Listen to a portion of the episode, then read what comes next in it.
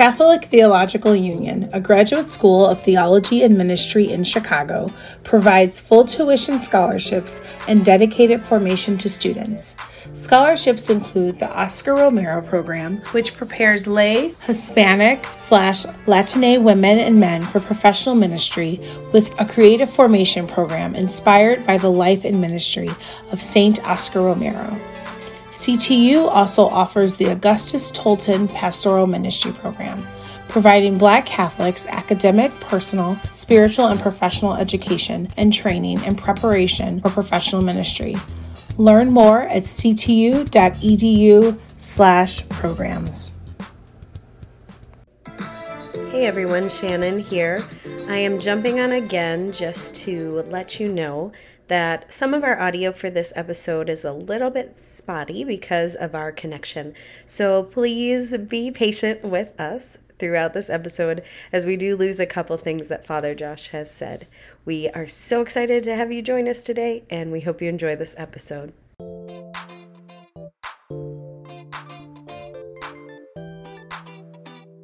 Get hyped for another episode of Plaid Skirts and Basic Black, the Black Catholic podcast that dives into faith, culture, and pop culture each week, all through a Black Catholic lens. I'm the one and only Marcia Lane McGee, who constantly has to clear her throat after five weeks of laryngitis. And trying not to throw up mom's spaghetti is my co host, Shannon Schmidt. Today we're putting it down with the father of rap. Wait, we mean the one and only Father Josh Johnson priest of the Diocese of Baton Rouge, author, speaker, podcaster, and fellow Black Catholic. Spoiler alert, welcome to the podcast. What's up? What's up? Before you tell us a little bit more about yourself, you have to answer the three most important questions of the show that I've already answered for you, apparently. Okay. So, Father Josh, yeah. Are you black? I'm blackety black. blackety black black. What what? Are you Catholic? I'm very Catholic. You're Catholic? I can't talk. I need to stop talking. Apparently, that's not my it's not my thing. But what is the most basic thing about you? Ain't nothing basic about baby. Ain't nothing basic. It's is that true? Everyone has a basic thing. Come on. Ansel uh, was on the show and he even found something basic about Now, what, what, what's basic about Ansel?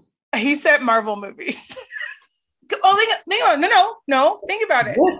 There's Marvel movies and there's Marvel comics. Like if you're okay. like, do you know what I'm talking about? Like everybody has access to the Marvel movies. Like they've just okay. become part of our culture and they're an everyday thing, right? Okay. Everyone knows. It's different. Like yeah. we gave it, we gave it to him. but okay. even though there are probably other basic things about him, but he doesn't. He just yeah, yeah. I mean, I guess yeah. There's some. There's no I'm joking. There's always um, there's a lot of basic things. I'm very basic. uh, so let's see. I I use Old Spice deodorant. Uh, that's pretty basic. Oh, love Old Spice. the, the, white kind because I can't use the clear kind because the clear gel it makes my skin break out and like uh, the rash comes. So I just use the white kind. So you're really an old man using Old Spice. Oh, you're not the like. You're not like what's his oh, name? Oh, Isaiah Mustafa. I'm on a horse. Let, let, let me tell you how black I am. Wait, wait, this is Old let me tell you how black I am. Real quick, one second. Is that that man's name? Isaiah Mustafa or I think so. This this how basic I am right now, y'all. I got me some Murray's. We all know oh. Murray's. And oh you already God. know. basic so, and black, black and black. Right here. And I got the light kind too, because I got I got super light. because because my daddy, my daddy, he's full black, and so his hair texture is different from my texture. Mm-hmm. I'm half black, half white, and so I got to get the, the super light version for my for my hair. Because, mm-hmm. you know, oh my gosh, I different. love it. I love it. Oh man. So thank you for answering our super important questions, Father yeah. Josh. so, so important, so, so important. So tell us, tell us a little about yourself. Who are you and where are you from? I'm, Father Josh Johnson. I'm from the Diocese of Baton Rouge. I've been a priest now for about eight years. I uh, fell in love with Jesus Christ on June 26, 2004, uh, Saturday night. What's why? That's why my birthday. Stop. So on your birthday is when it is her birthday. It's not yeah. September. Happy birthday to you. To you. Happy, Happy birthday, birthday, to you. so yeah, I had my conversion at, at a before the Blessed Sacrament, uh, began to prioritize time with the Eucharist, came back to the church after this encounter with the Lord, went to Southern University and HBCU. Shout out to all the historical black colleges out. So I went there. While I was there the whole time, I knew that God was calling me to be a priest, but I kept trying to run from it. So I tried to audition for BET's 106 & Park. Uh, and Terrence J and Rocsi got it over me. Amazing. So shout out to them for getting my job. And uh, Jesus and had some other plans. that's what he did. He did with my brother. So at that time, my brother was a rapper. My brother would uh, he was a rapper with what was their record label called? I forgot, but he rapped with like Webbie and Lil Boosie and all of them. I grew up with Kevin Gates, and so in my environment growing up, I like I was surrounded by the music industry. My brother's name was Young Sicker back then. He's version since then. His name is Sicker Sin now. But um, so I thought that I'll be in the entertainment industry, and so that's why I tried to be a, a radio VJ with BET. And praise God that didn't work out. Uh, so I eventually kept going adoration every day during this whole time, and I was I was in love. I'm, I'm still in love with the Lord, and so I I, just, I felt like the Lord wanted me to go to seminary. I didn't want to be a priest. Um, I didn't want to be celibate. I didn't want to. I, I, didn't. I never saw a black priest, so I said we can't be a priest. Uh, so how could God call me? So there was a lot of things that were barriers for me, but I was in love with the Lord, and and I couldn't stop thinking about the priesthood. So I decided to go to seminary to to make Jesus happy. And after being in seminary for about four years, I fell in love with the idea of being a priest. And four years after that, I was ordained, and eight years later, four books later, I am now um, the vocation director, and I'm trying to accompany people in their relationship with the Lord and the church and inform saints in our generation. And I have a new book out. We're gonna talk about it later, but I gotta give a shout out, cheap plug, on earth as it is in heaven. Uh, Restoring God's Vision of Race and Discipleship is out now at www.ascensionpress.com slash on earth. So yeah, I need to get out. that book. Get that book. It's good. I can't wait to talk about it later. Uh, but before we do that, it's time for the most interesting part of the podcast, which is the weather check. Let's check yes. in with each other. And also, what's interesting is Shannon just took my job. I did. I'm just going to say that. That's what I do. Okay. You're I'm just trying to show mm-hmm. off in front of Father mm-hmm. Josh. Yep. Yes, she, but, look, but, but, before you came on the podcast, she was talking mad, mad noise about you. Was so she? Yeah. Oh no! I'm a, I'm a Time for a rap battle. No, bring it to the light. Bring it to the light. Bring him out. Bring him out. bring, him out. I would be terrible. I oh my gosh, we, we're gonna go on so many musical tangents. So yes, okay, fine, Shannon. You go ahead if you want to talk so much. No, I'm gonna. Rude. Rude. Sip on that right now. uh, so I'm calling it um cloudy but warm. I'm home with the kids e-learning. Uh, so it's it's just kind of like managing children who don't want to do work but have to do work. But also that's kind of chill because I get to like catch up on laundry and dishes and like read a book, do a little bit of work, and not sort of have the pressure of being in the office, which is nice.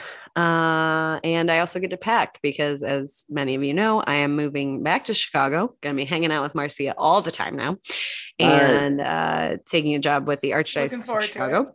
And so, just like any chance I get to put some stuff in a box, I'm going to take it.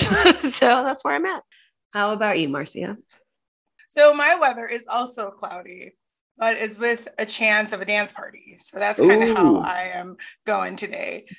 So, mm. like, I'm supposed to be with Shannon right now, recording this, talking to you, going to Indy, but um, well, be in Indy with Shannon right now, but my radiator has a whole leak and in my car. And so like I was like, oh great. And it is not covered under my warranty. So I am very sad about that. It was one of those things where like I woke up this morning and I was like, it's just as well because today's kind of a it's a it's one of my heart days. Um, like Shannon knows this, and all my listeners know this. Father Josh, you don't probably don't know this.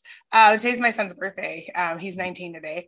I placed him um, with the family at birth, mm-hmm. and it's an open adoption. So just for everyone who's new, it is an open adoption.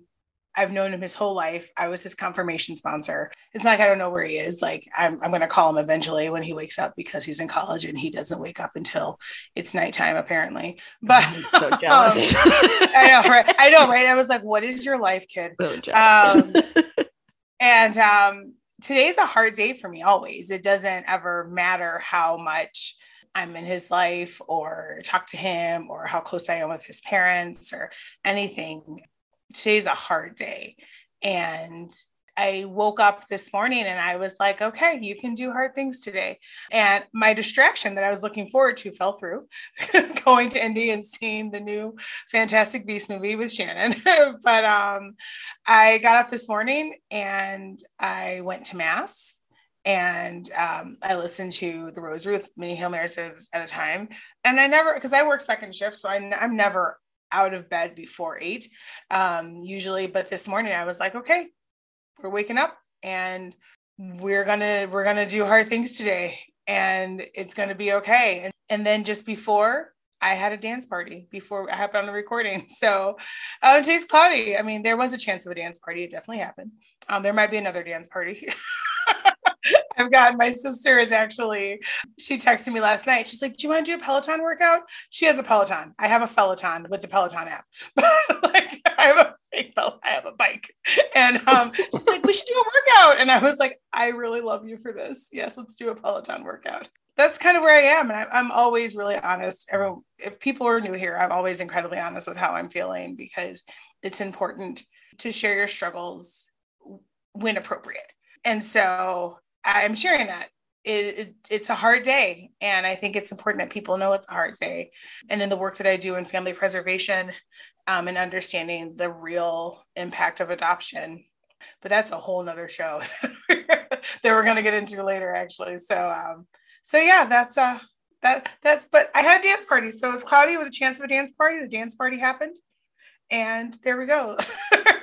what now I went womp womp. What about you, Father Josh?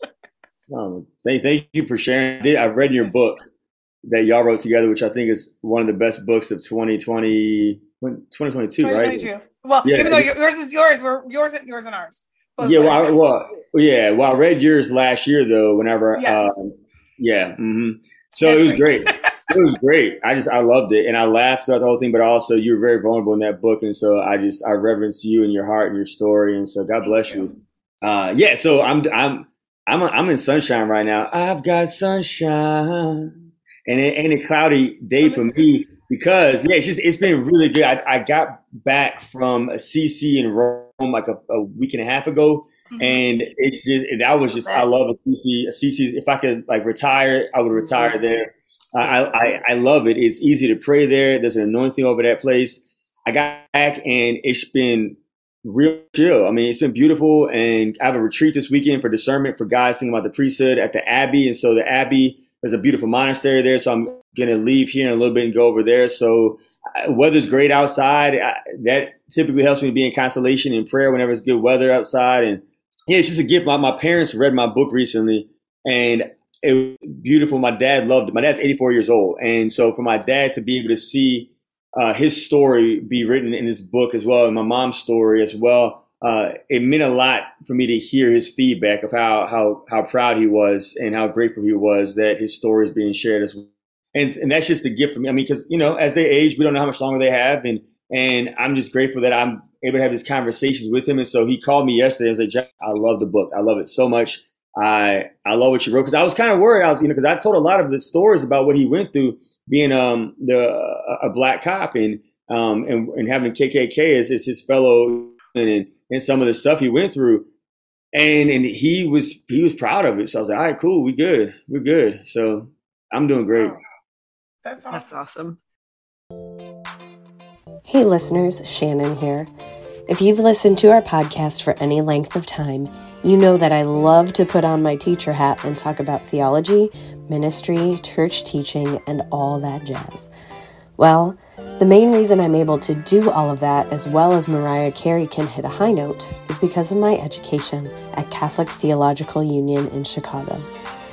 Catholic Theological Union is a graduate school of theology and ministry in Chicago, our hometown, and the greatest city in the world. Sorry, Lin Manuel Miranda. CTU provides full tuition scholarships and dedicated formation to students. And believe me when I tell you, the formation I received at CTU has changed my life. Not only did I grow in my faith, but I got to engage with people who were just as passionate as I was about living our faith in the world and bringing that faith to our lives and ministry. Catholic Theological Union offers both degree programs and continuing education that emphasize intercultural encounter, academic rigor, individual spiritual development, and interreligious dialogue. Most importantly, it helped me fall more in love with Jesus as a disciple who is being formed for ministry. To find out more about opportunities for your growth at CTU, go to ctu.edu slash programs. That's ctu.edu slash programs. That's really awesome. Okay. You know what else is pretty awesome? You are. Oh, well. tell me more. Tell me more. I know, right? Anyway, as you were saying, um, hip hop is pretty amazing. Um, it is, I like, it is so blackety black. I mean, mm-hmm. yes, there are non-black hip hop artists yeah. um, and rappers and things like that. I mean, tell me a music that isn't blackety black. I'm just saying. But anyway, like I like Lizzo said it. Black people. I was like magical music, music, from the medieval classical period. music. There you are. we have classical music. That is not black. There is great European but music as well. hip hop is the music that is most associated with black people. And we are actually going to talk a little bit about hip hop, why we love it, and what it teaches us about being better disciples in the world today. So, to get things started, let's share a little bit about what we love about hip hop and what is your favorite hip hop album. Father Josh. Wow, we're to start. So, I think one of the things that I love about hip hop is the vulnerability uh, in hip hop music, where the artists uh, are sharing their authentic thoughts, feelings, and desires. I just think so often in our life and our walk toward eternity, we can be so fake before the presence of God and fake with other people. We wear a mask at work, we wear a mask at school, and then we wear a mask even in prayer with God. And we go into church and we're struggling and we're not doing okay. And we do our fathers and Hail Marys and glory bees, and then we leave. And the Lord's like, that's nice. And I'm grateful you're praying rote prayers because I taught rote prayers. Like rote prayers are great, but I would really appreciate if you could be vulnerable with me and tell me that you're upset right now, and that you're not happy right now, that you're frustrated, and that you're struggling, and that you don't know if you're to be able to make ends meet. Rap music to me is like the Psalms. The Psalms are so real. The Psalms uh, they express so many different emotions, and it's not superficial. And I, that's one thing I've always appreciated about obviously some rap music. Some rap music is corny, and some rap music is, is whack, and some rap music is just ridiculous. But but some of the best is where you you hear the of what a person is going through and their capacity and ability to articulate that in such a way that it resonates with the listener and it gives the listener hope and helps the listener to realize that I'm not alone and what I'm experiencing in my neighborhood or in my family or in my life um, is, is not something that I should be ashamed of because other people are also going through the same thing. And so I appreciate that so much about rap music in general and probably the best album. So this was hard for me because I mean, obviously growing up, I grew up listening to rap music and, and even rapping myself. And so I like a lot of rap songs. Like there's a lot of, but there are very few albums that I would say there's like a cohesive album that was just great, except for the Miseducation of Lauryn Hill. It that you, are on mute right now. I can't you can't hear you screaming. I see your face screaming, but you're not. I can't hear you. yeah. Oh my gosh. I okay. You're yeah. Gonna, so I think that's trick. probably it's the gonna best. be a hat trick, everybody. yeah, so I think it's probably the best rap album of all time. I, again, I appreciate oh. Tupac Shakur. Like, keep your head up, dear mama. I, I, ain't mad at you. I appreciate Nas. All I got is one mic, Illmatic, Stillmatic. I appreciate some Jay Z songs. I appreciate Rakim. Yes. I appreciate even Eminem. Lose yourself. Um, but if, if, I'm thinking about an album, and, and then I, and I'm also like I'm an '80s baby, so there's like there's certain rap songs that even to this day uh, I will like jam out to really loud just because everybody knows the lyrics, such as like Coolio, Gangsta Paradise, and Bone Thugs-n-Harmony, uh, Crossroads, yes. and uh, and Ja Rule. Like until 50 Cent destroyed his career, I was like the biggest Ja Rule fan. Um, uh, it's murder, but uh, that's some beef, beef in the chat. holla, holla. Uh, um, anyways, but but yeah, the the album that I would say was a great album, and it's an album that I can still listen as a priest. There's some songs that I don't listen to anymore from Ja Rule and from Jay Z anymore because it's just not conducive from, from, from my relationship with Jesus. Mm-hmm. But Lauryn Hill's album I still listen to all the time, uh, and I think it's a classic. Oh my! Like it's gonna be a hat trick because I was seriously like I was looking. I was like, Shannon took my answer, right? guys, I'm gonna tell you, I have Miseducation of Lauryn Hill on vinyl Yeah. Yes. Mhm. Yeah. I decided of course it you do. to vinyl, and it you do. sounds amazing. Mm. I just need y'all to know that. okay, that is crazy that we all have the same answer. It's funny because I meant I was gonna put like Sister Act 2 as a joke. I was gonna say Hamilton. oh, oh, that was a great. Again, that's a soundtrack that was phenomenal. Right? It's like they Mhm. got a few, a few things out there that is from from beginning to end. We can listen to it and and not skip a track. Uh, Mhm. and there, there's just very few albums of any genre Mhm. that I find I can listen to an entire album without skipping a track. But Yeah. Lauryn Hill, she did it. With that one, she did it. Yeah, I don't really have much to add to that except like so I'm a I'm an also an 80s baby. I'm an old millennial or an exennial. Um as I think I'm the oldest one on this podcast. so Yes, you are. Absolutely. I'm saying I'm an old millennial, not that I'm older than you. and so like my junior high and high school years were right when hip hop really exploded and R&B came back. So like 99 to 03.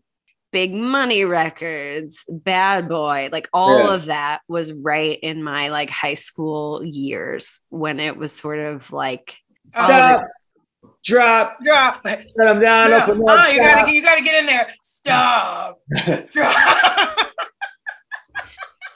With that voice. Oh, I was thinking, I was like, Public Enemy. When, when you check my answer, I was like, Public Enemy, Fight the Power, NWA, Oh my God. DMX. But Fight the Power was my first rap song. So I was like, that I will go, like, I can say that, but not that whole album. It's so funny.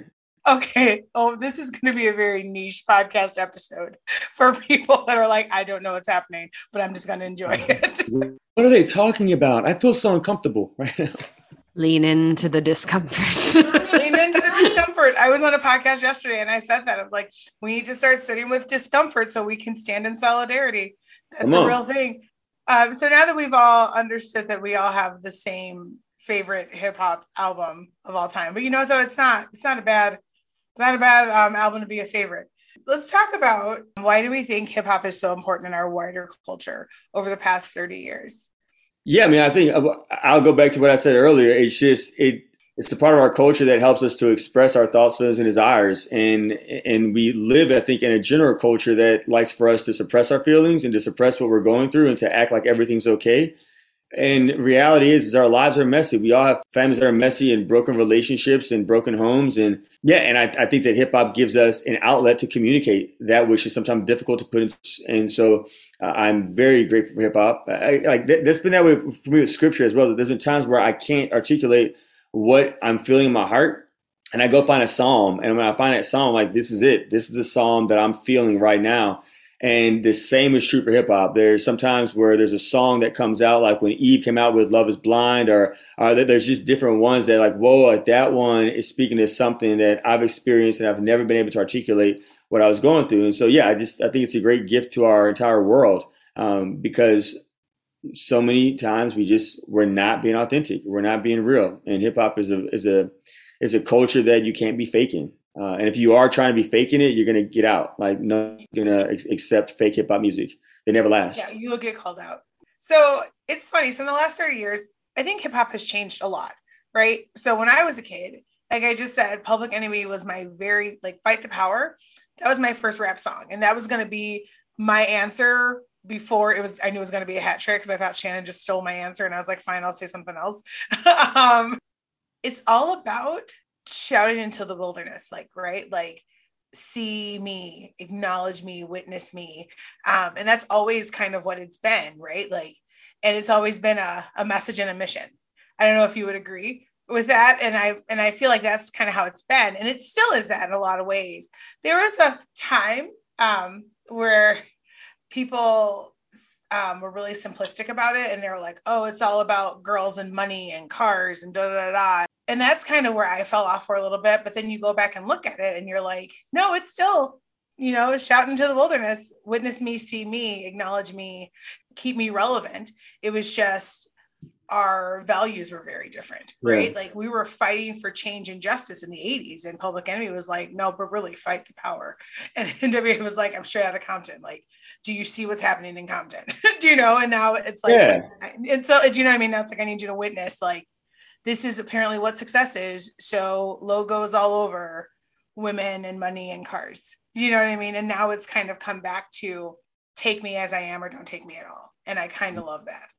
And I, I would even say to that, to, to your point, I mean, historically in our nation, right, black bodies were objects. Like black bodies were controlled. And whenever hip hop came out, it was a statement that you cannot control what I say or how I say it or when I say it or where I say it or why I'm saying it. It was bringing to the light something that people weren't seeing a lot, right? Like a lot of injustices that some people just didn't know about, um, and saying it in a way that they felt like saying it without you telling me, here's how you get permission to say what you're thinking. Like, nah, I'm gonna say it this way, whether you like it or not. It's it's all. I mean, it all is connected to our history in this land.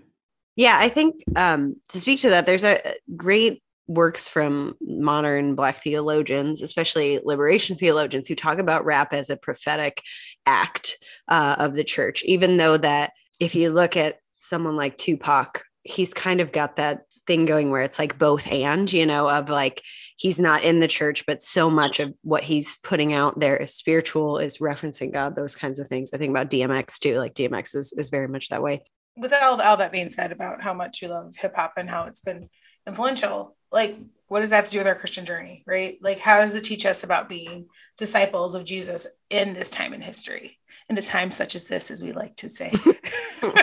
Because there are a lot of people probably our listeners out there who are thinking like what does hip-hop have to do with that right yeah. because well you know because of the the bad rap it's got and media in our world. So what does that have to do with being a disciple of Jesus? Like Father Josh, you mentioned earlier, that there are some songs that you don't listen to mm-hmm. right now mm-hmm. anymore because you're like, as a preacher, like, you know, this is not, this doesn't yeah. work for me. But that goes for anything though. That goes yeah, any, any disciple. Yeah, I mean, right. I, mean, I think their music has the capacity to either it affects our emotions whether we like it or not. Right. I remember when I was in high school, Ludacris was out with that song "Move, mm, Get Out oh. the Way, Get Out the Way," and when I heard that song it made like my emotions. I became very aggressive, especially if there was somebody in the in the house party who I didn't like. Like mm-hmm. my shirt was coming off, and we're about to box because like, like you see me, what's up? You know, if you put on an R and B song, uh, like you know Usher, uh, one of his uh, things, nice whatever, and slow. all, all, of a sudden I see a girl I like, I'm like, hey, like what's up? So mm-hmm. like music does affect us, right? The angels in heaven sing, so it, like it, music is something that we even do in heaven. So,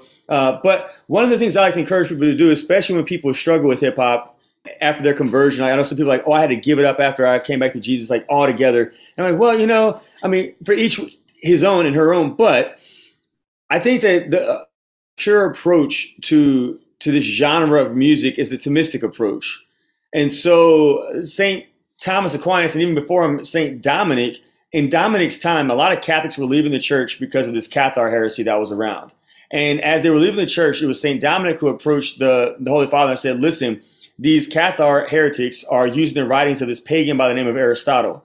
And they're using his writings to draw Catholics away from the church. Can you please give me permission to dive into Aristotle's writings so I can I can see and see what's good and see what's bad and reject what's bad, but accept what's good and use what's good to bring our Catholics back home.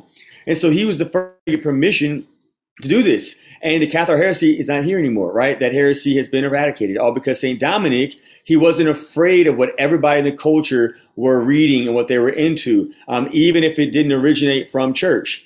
So Thomas Aquinas takes it a step further. He's like, well, I think Dominic, he scratched the surface, but I think we can dive deep into these writings of Aristotle, go real deep into them, and even use them to articulate our faith, use them to communicate the theology of our faith. And so he took Aristotle, this pagan's writings, and again, he was able to discern and distinguish what is good and what is not so good. And what was not so good, he was able to throw the bathwater out, but keep the baby and then use that baby to articulate matter and form and substance and accidents. All these terms that we use in our catechism today that are written in the Summa Theologica that come from Aristotle, like someone who was not Catholic, who was not a church guy, who was a pagan, and who some of his writings were really, really bad. But we didn't reject all of his writings. And so the same approach, I think, should be the model for 21st century disciples with rap music. Uh, we need to be able to examine it um, and, and say what is really good in this and what's not so good. And, with a discerning heart, like be able to accept what's good and allow what's good to, to help us to, to grow in our relationship with each other and our community and our Lord. And then what's not so good, we should be able to call out and say, and here's why it's not so good. And this is why we're not going to be a part of this right here. And so uh, that, that's, I think the, the disposition of a disciple of Jesus Christ is, is to engage the world, engage the culture, engage the stuff out there and see how we can use what we can use to build up the body of Christ and see how we can also help the body of Christ to avoid what's not so helpful for them in their walk toward becoming saints. Amen. okay. no, no, that, yeah, I, I love that. And there are a lot of artists that like I mean, I'm not gonna call them like prophets. Like everyone talks about, like Tupac was a prophet, and Tupac. Like I'm not gonna like say like no, he absolutely wasn't. But yeah, Tupac absolutely was talking about. A lot of things he had to say really can inform our lives now, and how we speak truth to power and how we engage we engage conflict engaging conflict with the goal of understanding and building bridges and things like that i think he was the really the first person that i can remember that when i was growing up about what it's like to have hard conversations um, mm-hmm. angering people and upsetting them for the good of all people he was the dumbledore of the rap game mm-hmm. you're like a, bring a little harry potter into the you know I have a problem, right? Yeah. Um, I think I'd add to that. In many ways, like hip hop, I, I think of a lot like scripture. Um, that like in scripture we find these stories of people doing terrible things, right? And God is yet still working and the spirit is still moving through that and i think that's true of of like any musical genre um that like we have good and bad and everything but i also think that sort of like as a modern um recent musical development. It is really something that encourages us to find the balance between the individual and the community. Uh, that um, it is about my flow, my talent, all of these things in rap, what I can do as an individual. But also, there's always structure within that. And it's always right. Like hip hop is not like a, brand new thing that sort of like appears out of nowhere right? It has roots in jazz r&b uh, poetry right? All of these things that are already part of black culture that kind of percolate in this perfect storm in this time and space. And right even the the dancing that sort of develops around it all of this is it becomes this 21st century idea of like how do i honor the tradition? How do I express myself as a person? How do I challenge what came before, but also honor what came before, right? The idea of sampling, like that is a that comes straight from hip hop. You don't have people like you have people covering thing, but you don't just sort of have that like, I'm gonna take this Louis Armstrong song and like remix it with a DJ, right? Like that's um mm-hmm and i think that's something that that we can learn from as catholics especially who carry this long line of tradition through uh, 2000 years that you know we're sort of working with what we had.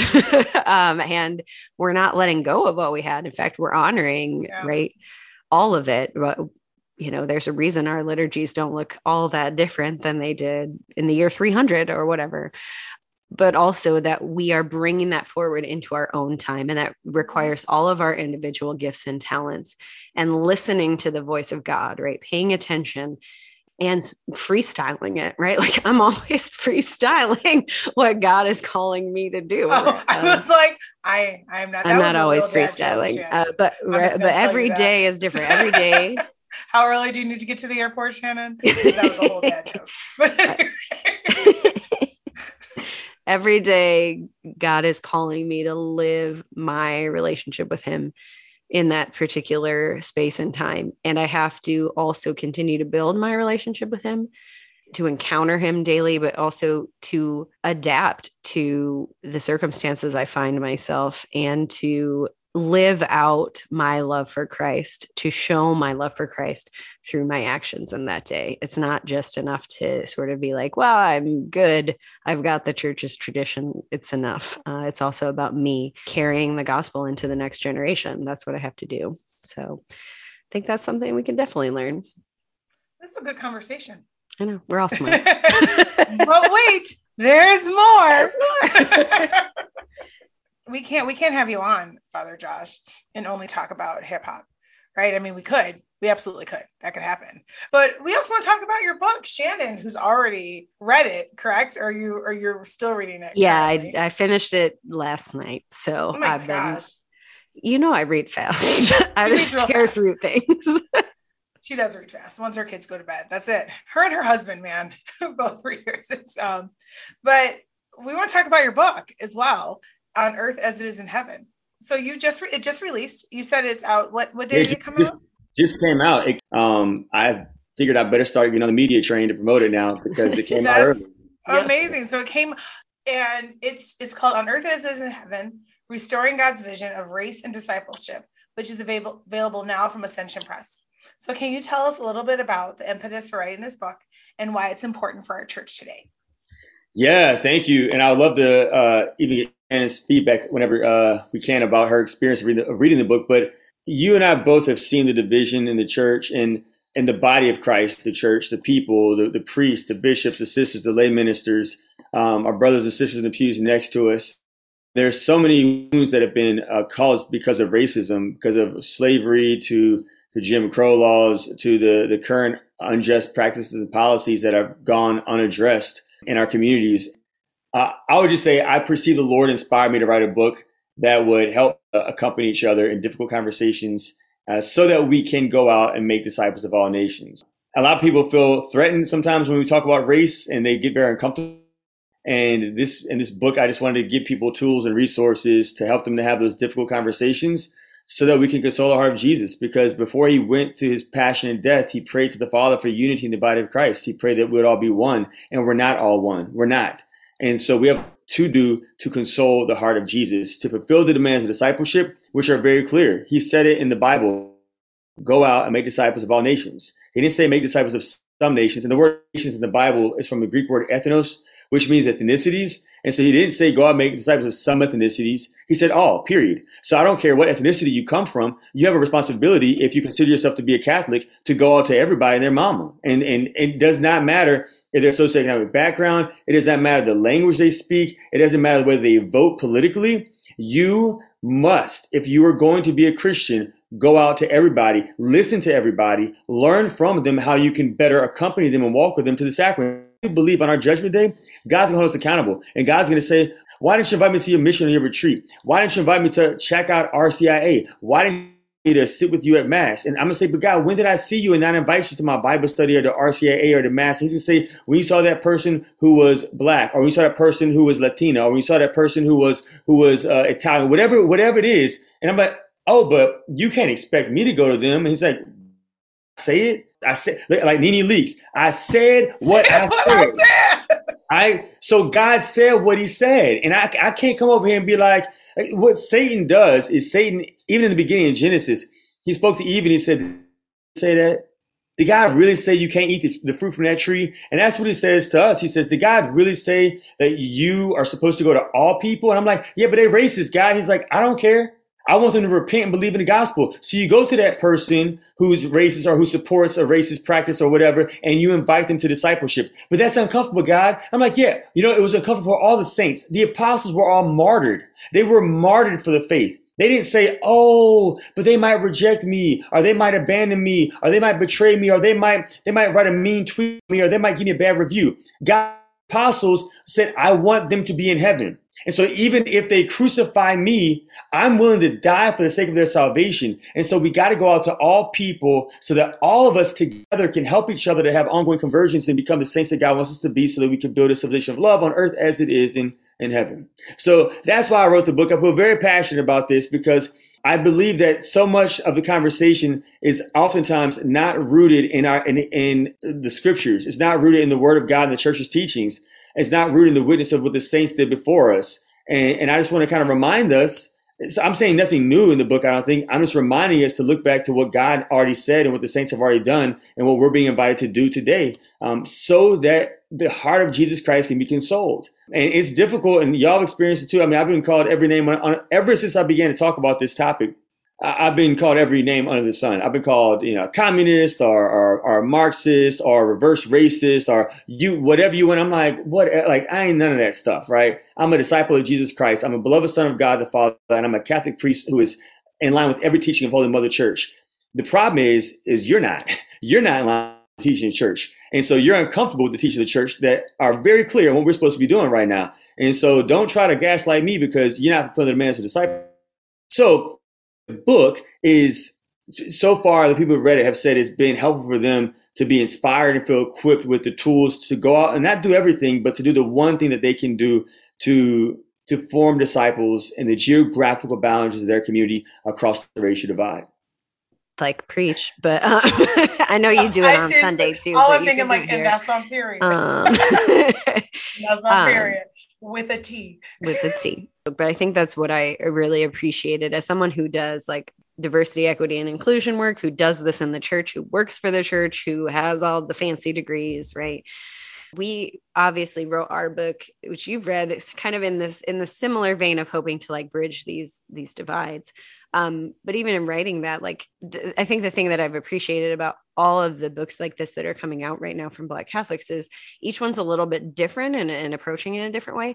But yours in particular, I love that you're really focused on the spiritual life. And I think that's a way that people haven't approached this in recent times again like not that we're not talking about it as catholics or we're not talking about our spiritual mm-hmm. lives but like you give us this like strong grounding of like here are these practices you need to do. And like here you know uh, and i mean specifically like prayer you know it's like take it to the blessed sacrament and here's what you're going to do you know? Not that it's going to look the same for everyone but it's it's not something we've had because i think that in some ways the church as an institution and i say this with love has sort of not had black voices addressing this problem.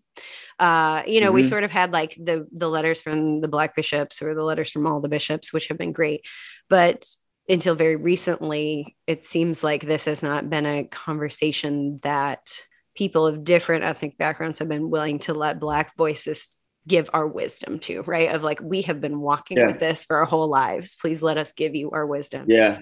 And I'm so grateful to you for being so vulnerable uh, especially with you know the stories that you tell about your own walk about the ways that christ has challenged you about the way he's challenged others through you and um, i just you know i will gush about it all day but i think you did a wonderful job and of course Thank god you. god working through that as well and I feel real called out when you just, and it's fine. It's good to call me out sometimes. And I don't always, um, I can only really be truly called out by people um, who I res- who I respect. So, but um, I do when you just said about like you not wanting to engage or invite those who might have like racist politics or racist um, ideas because I'm like my whole stance is like I do not have time for that. No, thank you. Like that is not my ministry. But you're like, it very much is your ministry.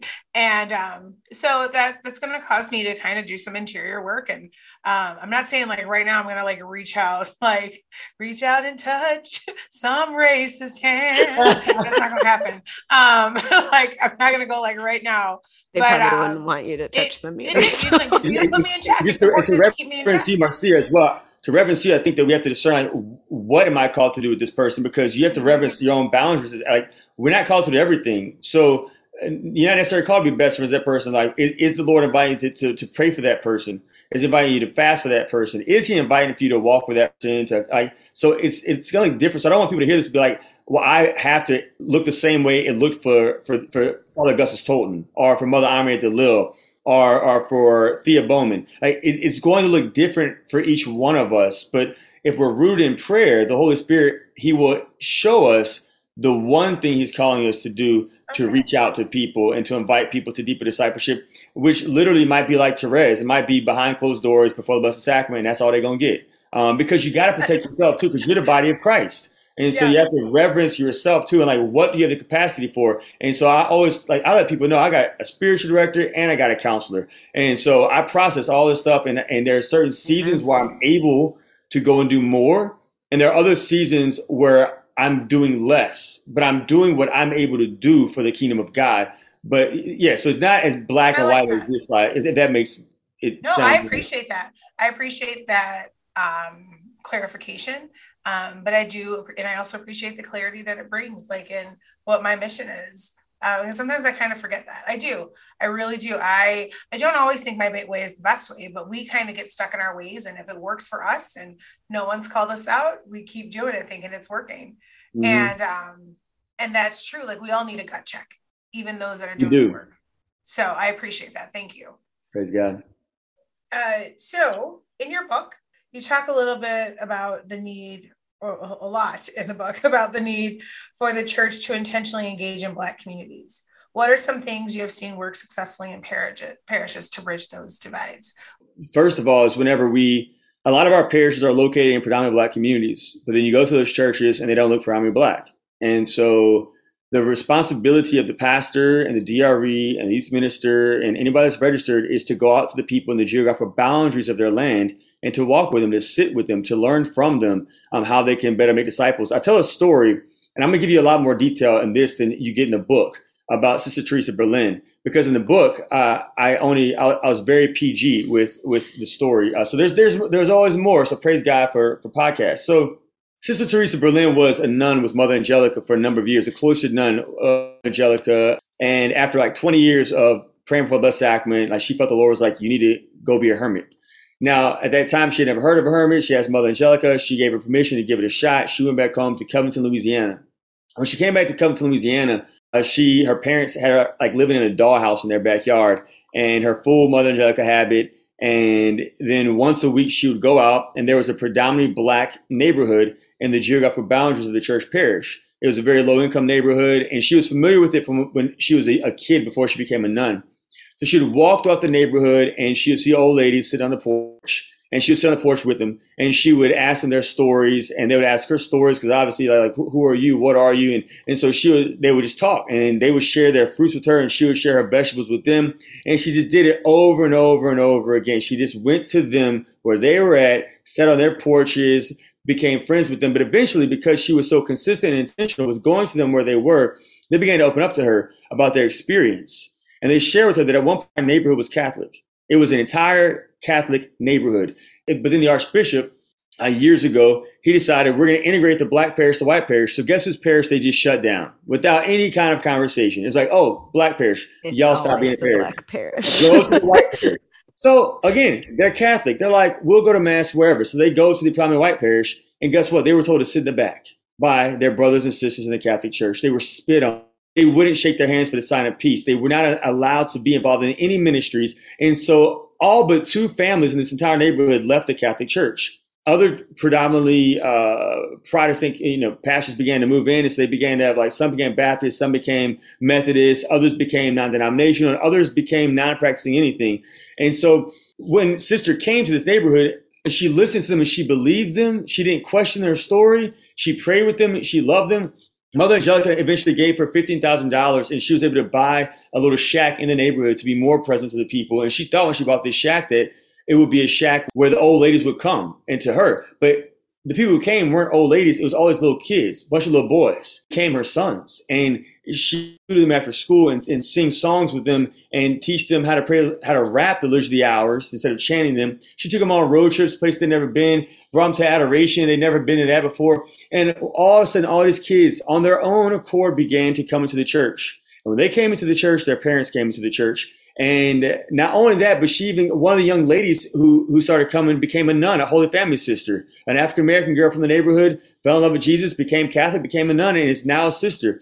So all this fruit happened because she went to them where, where they were at, and she walked with them in a way that was conducive for them to grow in in their relationship with the Lord. But what she also did was she always invites them to leadership roles. So she was able to invite them to leadership roles in the church. So some of them uh, end up being part of this group in the church and a pastoral council or whatever That way their voices were now also heard at their local parish where they, their parents or their grandparents or they were at one point discouraged from attending and where they were alienated and where they were discriminated against. And so all this fruit happened all because she went to them where they were at, listened to them, walked with them, and then accompanied them into leadership roles in the church parish. So that way their voice is heard, their wisdom is heard. And so when, when decisions are now made going forward, there are African Americans at the leadership table of this parish who are able to, to share their wisdom and their insights where eh, before they weren't there.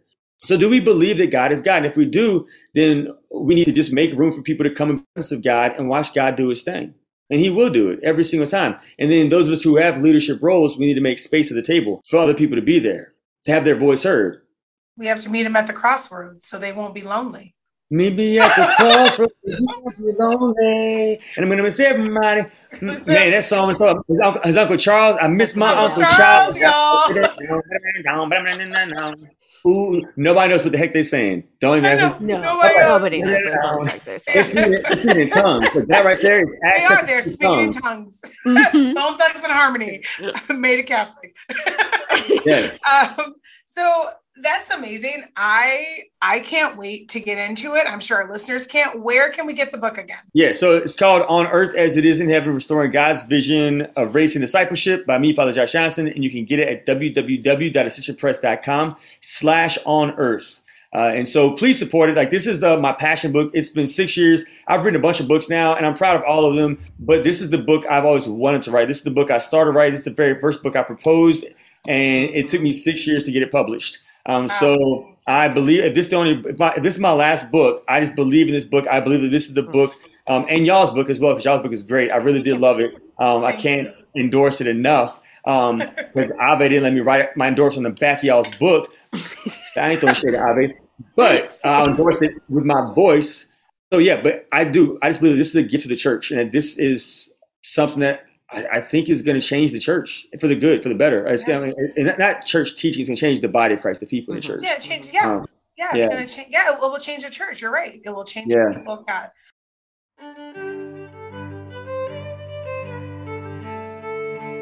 So, um, besides your book and you know the miseducation of Lauryn Hill, what else do you have to offer us? What should we check out? What should we try? If you go to Assisi, you got to try some some of that carbonara, that spaghetti carbonara. um, if you ever uh, come down to Louisiana, you have to you have to have crawfish. You gotta um, get oh alligator blackened alligator is so good. Oh my goodness, y'all! Alligator is the best.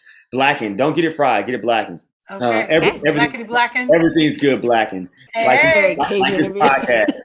uh, but you could uh, just pray for me and and please support the book and um, that's really, really, what I care about. Oh, Vagabond, I'm, I'm on the board for Vagabond Mission, yes. so I'm a big supporter of Vagabond. So uh, if, if, any of your listeners have a desire to support us in the work we're doing in inner city, uh, that would be great. Uh, appreciated. And yeah, that's about all I got. So besides, you know, crawfish and the carbonara and the Sisi, which you already know about. Oh, that's good. I mean, carbonara I anywhere in Italy is advisable. So, Shannon, what do you have for our offertory today? Uh, so I am recommending going back to the Billboard music archives, so like the Hot 100 archives, mm-hmm. um, and go through and listen to all the old songs. So, like, pick a year, maybe the year you were born, I don't know, find maybe your birthday and find what was on the hot 100 and just like take a trip down memory lane. It's great.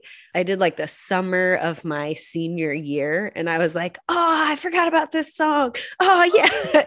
and yeah, you oh, know like such a good idea. you can just find stuff on youtube you know nowadays because everything's free to listen to um, or you know whatever music streaming service you might like and Eric and I have done that a couple of years and it's just really fun. And like we introduce our kids to new music and that kind of thing. And then I am also recommending dining al fresco, which means eating outside. Uh, since we're talking about Italy, have some carbonara al fresco we're finally in late spring where it's getting warm and like maybe we don't have to wear a winter coat uh, in the mm-hmm. Midwest here. All you like California, Florida people are like, yeah, we've always been doing that. Whatever, Southerners, whatever. We love you, but also whatever. like just enjoy God's creation and have a meal, maybe have a glass of your favorite beverage, some lemonade, sweet tea, Oh, yeah. whatever. lemon Maybe an. Arnold Palmer.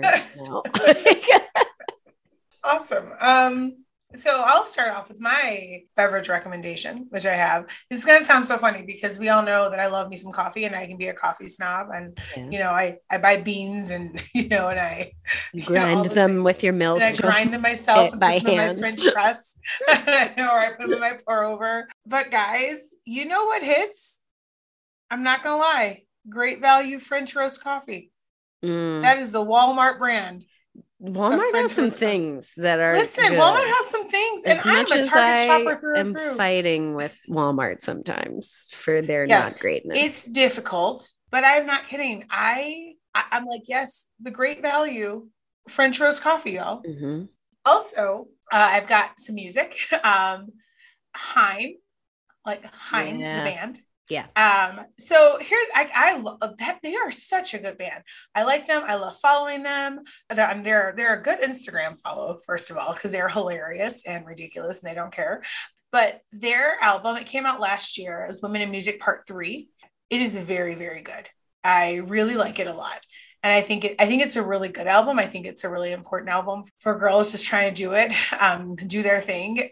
And I, and I, I've, I've liked Time for a while. I didn't know about them until they were the musical guests on Saturday Night Live, like back in I think 2015 or 2016. And I was like, they're great. I mean, they're also featured on a Taylor Swift song, Nobody, No Crime, before that. But yes. And then also a book that has stuck with me. And I really, really like it. It's, but you should do it in audiobook form. It's called Daisy Jones and the Six and because it is an audio performance like you can read it and that's fine and you will get the same impact but i love the the audiobook of it is so good. It's uh read by julia whelan and i liked julia whelan is one of my favorite female audiobook readers I like her and I like Zachary Webber and Sebastian York and Andi Arndt, just so you know. Like I am like ridiculous. I have my audiobook. Once you know you like a voice, you start to right. Am I right? Like but Julia Whelan, and it's funny, whenever I find I like the narration, I go, who does this? And I'm like, it's Julia Whelan.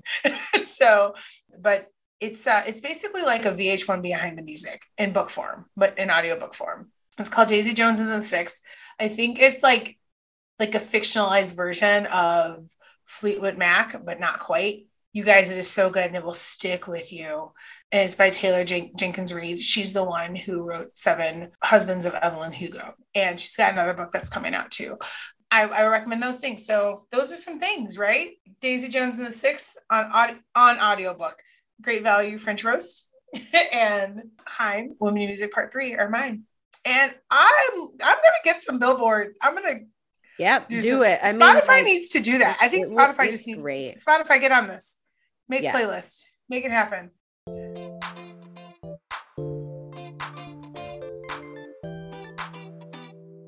So until next week, you can find us in the club with a bottle full of bub. You know we got what you need.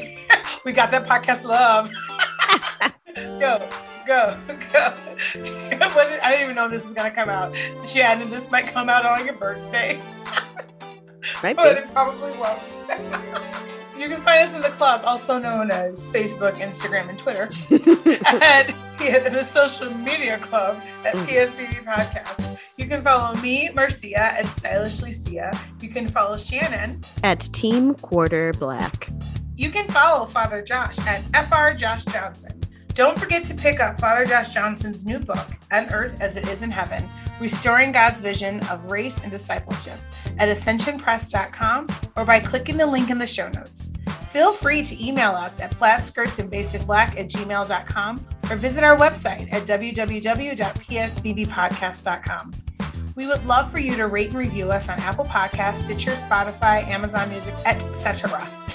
this helps people, more people find the show. You can also support our podcast by shopping our merch at psbbpodcast.mysmartshop.com or becoming a Patreon subscriber at patreon.com slash psbbpodcast. Patreon is also where you're going to get the extended cut of this episode if you didn't know it already. We'd like to say thank you to God for giving us the gift of music, the gift of the church, and the gift of the Eucharist. Thank you also to Jazar for our theme song, Seas of Mars, which has us bobbing our heads week after week. Thank you so much, Father, for joining us today and sharing your wisdom and insight with all of our listeners. Thank you, Shannon, for always being my ride or die. Roll out. Me and my homies. Finally, thanks to all of you, our listeners, for holding it down for the pod each week. Come back again next week when we'll be ready for the next episode. Ay, Hope in the Lord every day. All right. Bye. Bye. Bye. Bye. Bye, Felicia. Bye, Felicia.